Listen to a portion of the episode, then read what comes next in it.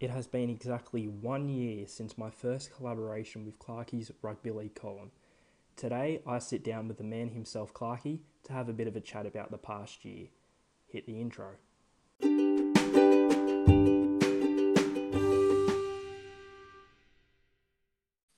Alrighty, guys, Ozza from Rugby League, in my opinion, here, and welcome back to the second episode of the Rugby League, in my opinion, podcast. Got a very special guest who I'll be interviewing today. You likely already know him. If not, it is Clarkie from Clarkie's Rugby League column. How you doing, man? What's up, brother? How are you? I'm doing pretty good. Um, so I really wanted to uh, get you on here, especially today. So, guys, if you're not unaware, today is one year since Clarkie and myself first collaborated. It was on the first episode of Clarkie's old sort of podcast slash slash show. Um, Clark, uh, what was it? League Lane with Dane, I believe. So yeah, that was a year ago today, and a lot has happened in that past year, especially for you. You've come absolutely leaps and bounds since then. You're already one of the top dogs back then, don't get me wrong, but you've just hit another stratosphere, man, since then. And I'm proud um, that I've been a part of that rise. But I do sort of want to delve into it a little bit today. Just sort of overall, I guess you could say first, have you seen sort of a significant difference in the past 12 months with your page? Oh, thanks for the kind words, brother, but not really because it's sort of like a daily thing. I don't necessarily take notice. Like, I sort of build it back to like if you're trying to lose weight or gain muscle, if you look at yourself in the mirror every day, you're not going to notice the change. But um, I think you know if you if you keep your shirt on for a week or you don't look in the mirror for a week and you look, then you might notice a big change. But I've never really actually stepped back this year and had more than a day off. I, I mean, there's probably patches where I've had over like the Easter holiday where I didn't have reception, so I had like two days off there. Um, but even with that, like I'm uh, before I left, I planned a heap of content, so it was all uh, coming out via a scheduling app. So because I've never actually sort of taken a step back, I've just been so focused on growth and trying to produce the best content and um, stories, articles, Q and A's, everything that I can. I've actually never really stopped back to reflect, if I'm being honest, man. Well, uh, that's a bit of a surprise to me because personally, looking at your page, I, I have seen, you know, a lot of progression and a lot of difference. Um, but I do understand where you're coming from when you're in the thick of it, when it's actually you doing it, and as you said, it's just a daily thing every day. You don't, you sometimes don't step back to notice. However, one thing that I and I think a lot of people have noticed, one notable change is the progression we have seen um, with your relationship with players. Many players are now choosing you over other outlets to give quotes to, and some even allowing you to break news about them. My question is on this why do you believe players gravitate more towards you now?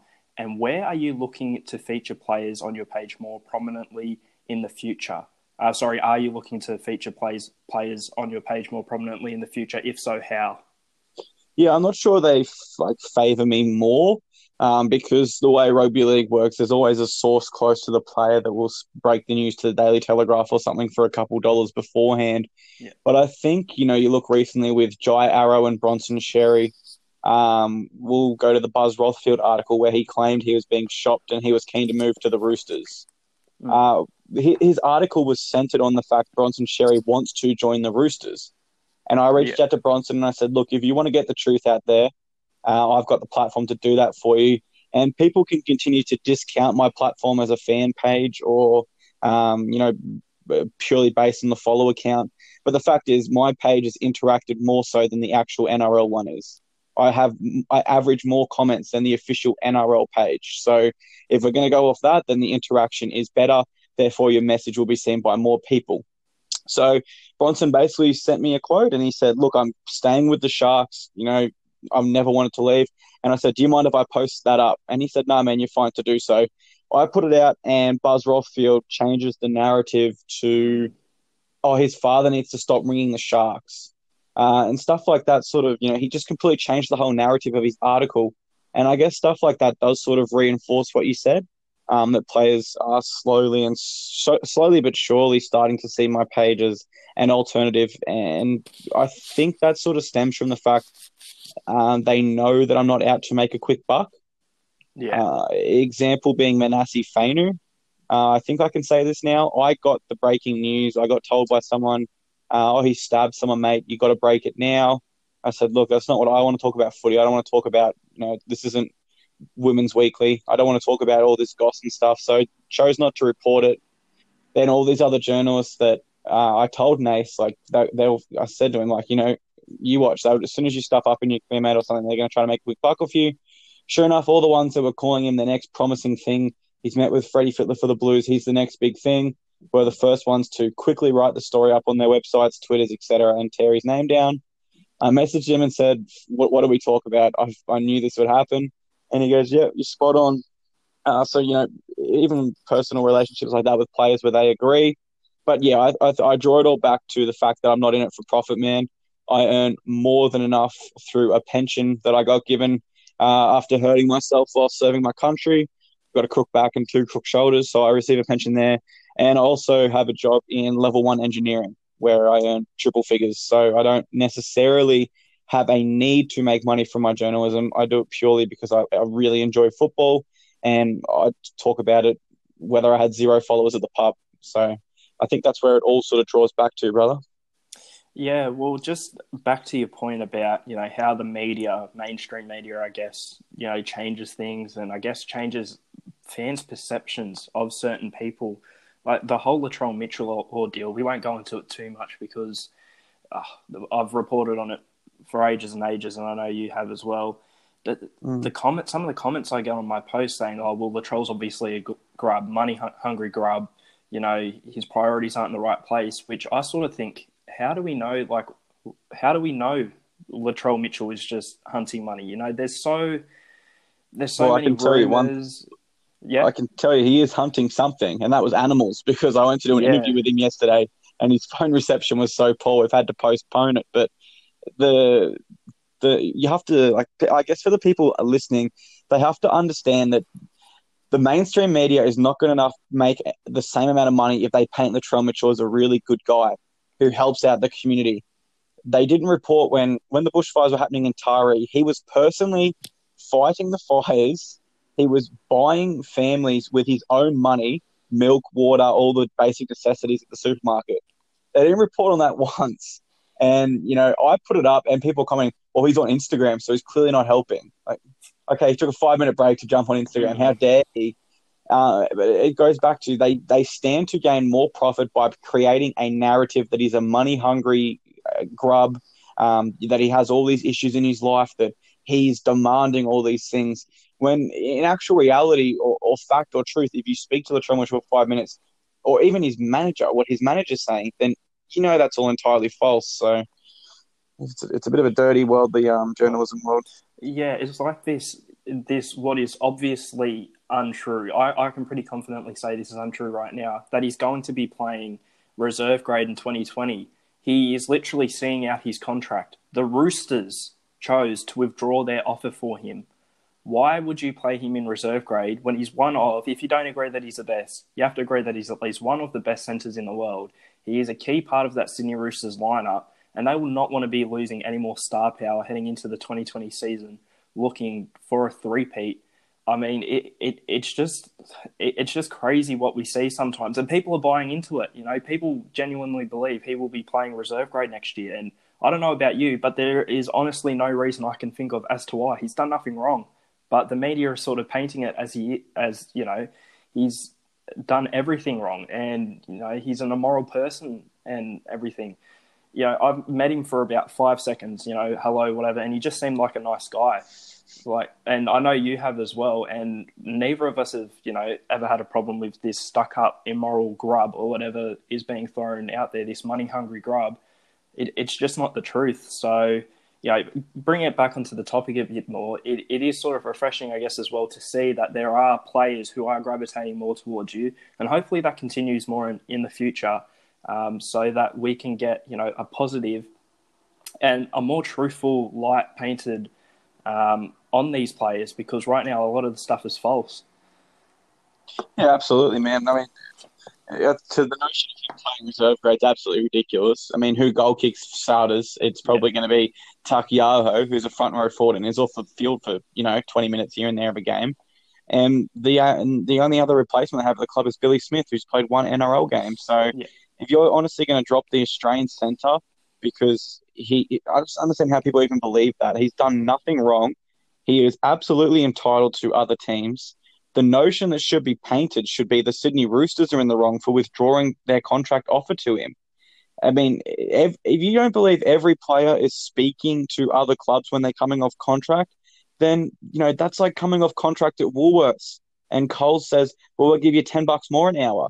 Of course, Yeah. you're going to consider it. You're doing Yep. the same job, um, but for some reason, we buy into this sort of negative culture and spread it, talk about it. But like you said, there, there, there just can't be truth to that. Yeah. Well, we're going to uh, move a little bit more towards you personally, I guess you could say. So, obviously, more recently, you have started a new job. Um, as you said, I believe, is it BAE Systems? Mm-hmm. Yeah. Um, and you're currently moving house as we speak. So, I do thank you for taking some time out of that to talk to me. Um, has that impacted your page? Um, to a big extent, not at all. You know, because obviously a couple of big life changes. Have you noticed that have an impact on your page? Have you sort of had to change the way you go about things with Clarkie's rugby league column due to those things? And do you think it'll be permanent? If so, Not necessarily. That's not really the biggest thing that's influenced my change, but uh, I do notice some days I'll be lacking in motivation. Yeah. Just from like the external pressures of trying to learn a new job, etc. But it's all about uh, how you use that. So, um, you know, I've used it negatively and just said, oh well, if I can't do anything on the page, I'll just, um, you know, put out whatever's scheduled and maybe one or two other posts. Or I've used it in positive, like, okay, this job is pays very well, but it's not what I want to do for the rest of my life. yeah. So I need to work harder now so that I can potentially set myself up for a gig with the NRL, Fox Sports, etc. So, are you still interested in maybe one day working for a Fox Sports or Channel Nine, let's say? Yeah, definitely. I, I, Yeah, spo- sorry, I was just going to say, I remember when we were talking a year ago. Um, uh, I think it was like a one-off interview I did with you. Um, you you were talking about the possibility of doing that, and that you'd be open to it. yeah, definitely. I'm open to it. I, I spoke about it more in depth with um Chad Townsend recently, but I Yeah. definitely would like to. But it, it would need to be a specific network that values my morals and ethics. And what my morals and ethics are, look, it's not religious, it's not cultural, it's really simple. I'm players first. I don't want a job where you'll try to tempt me with extra money to sell out a player. Money's not what motivates me.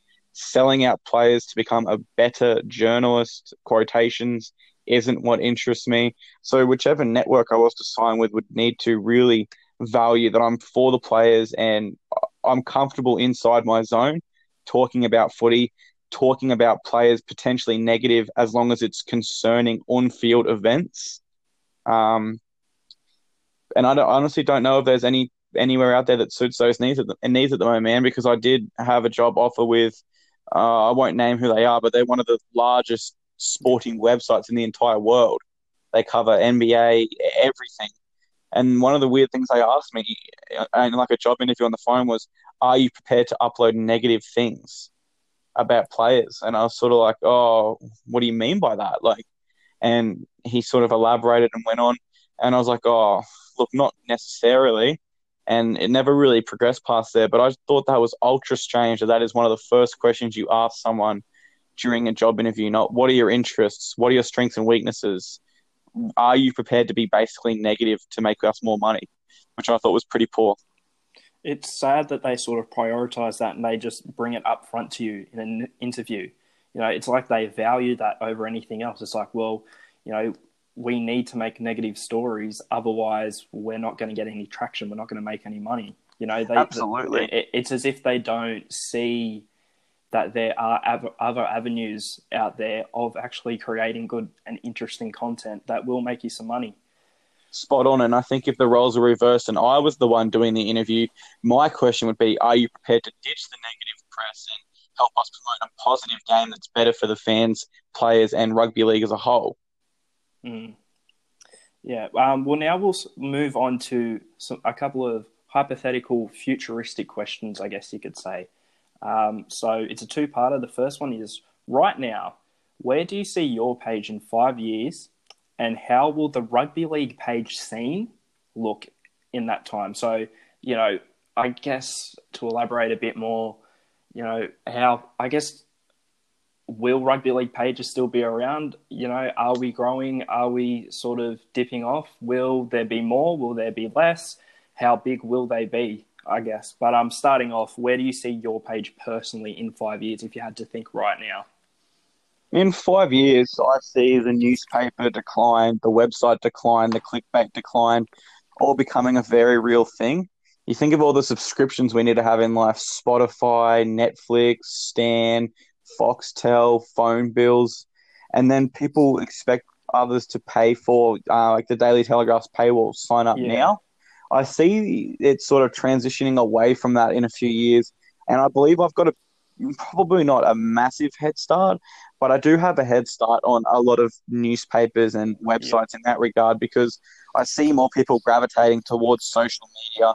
Uh, I see social media becoming definitely a major player particularly around you ask people, um, you know, people have this notion that if it's not television or it's not in a paper, it's not legit. But I would implore, I would implore, how long did you spend on Facebook today? And that's, yeah. you know, most people typically maybe one hour. And then I'll say, how much did you read the paper for? How much did you watch television for? How much did you scroll websites for? Yeah. Generally, I would probably say eight times out of 10, the social media is the larger time consumer of those avenues. And I particularly think over the next five years, that's only going to increase. So I would say yes, a lot more pages will be created. But I think even if you go back to this year, um, I recently went through my Instagram and I had um, a page blocked because they were constantly just copying my stuff, the photo, caption, yeah. everything. And I unblocked them I, I, I unblocked everyone that was there, and I went through and had a look, and they hadn't posted in about for six months. Mm. So whilst you know the the thing, oh, I have a page, it, it seems like a cool thing to do. I think eventually, unless you are extremely committed, that page will die out because there is a hell of a lot of work that goes into replying to DMs, replying to comments, scheduling content every single day, and just so much more that goes on behind the scenes. So yeah, there will be an increase, but I don't think they'll last unless they are highly motivated individuals or teams working on them. Yeah, um, just on that, you know, I find myself personally sometimes. Now, I don't know if you do, and it obviously isn't, but sometimes it becomes sort of like a job. It's a job that you love, but it's like, man, I'm getting into this routine. You know, I've got to do this, this, and this, and you know, you you sort of have to be passionate about it, or it'll never work. Um, Absolutely, man. I the, completely agree with that.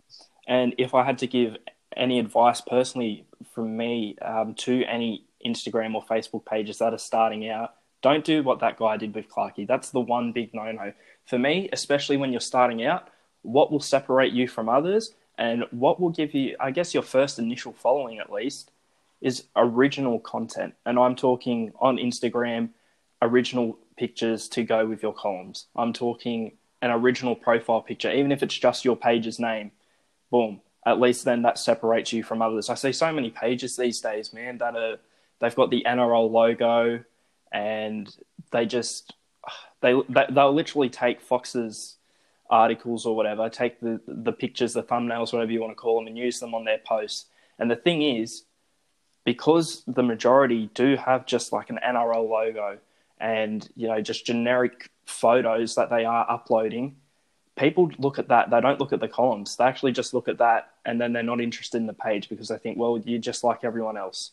And people won't. It doesn't matter how good your column is if you haven't sort of drawn them in with that visual aspect. People just aren't going to care. Would you agree with that? Absolutely, I'd agree with it. And if I had to give a piece of advice um, that would extend on that, I would say instead of copying what Fox Sports has uploaded, try to. Uh, this is like you can get away with this when you're larger and more established. But at the start, particularly if you're wanting to become a columnist slash journalist and increase your writing skills, let's say that right now the news breaks that uh, Shaun Johnson has left the Cronulla Sharks. Fox Sports is going to put out an article saying he's left and he's joining this club. So you could rehash that information and it'd be good because everyone would get it on Instagram. They wouldn't have to go onto the web browser, etc but you could do an article on what this effect will have for the Sharks. Who will replace him at the Sharks? What does this mean for the Warriors? Who could they potentially release? How does he fit into the Warriors 17? So it's trying to find a different narrative and a, a different sort of way to portray that.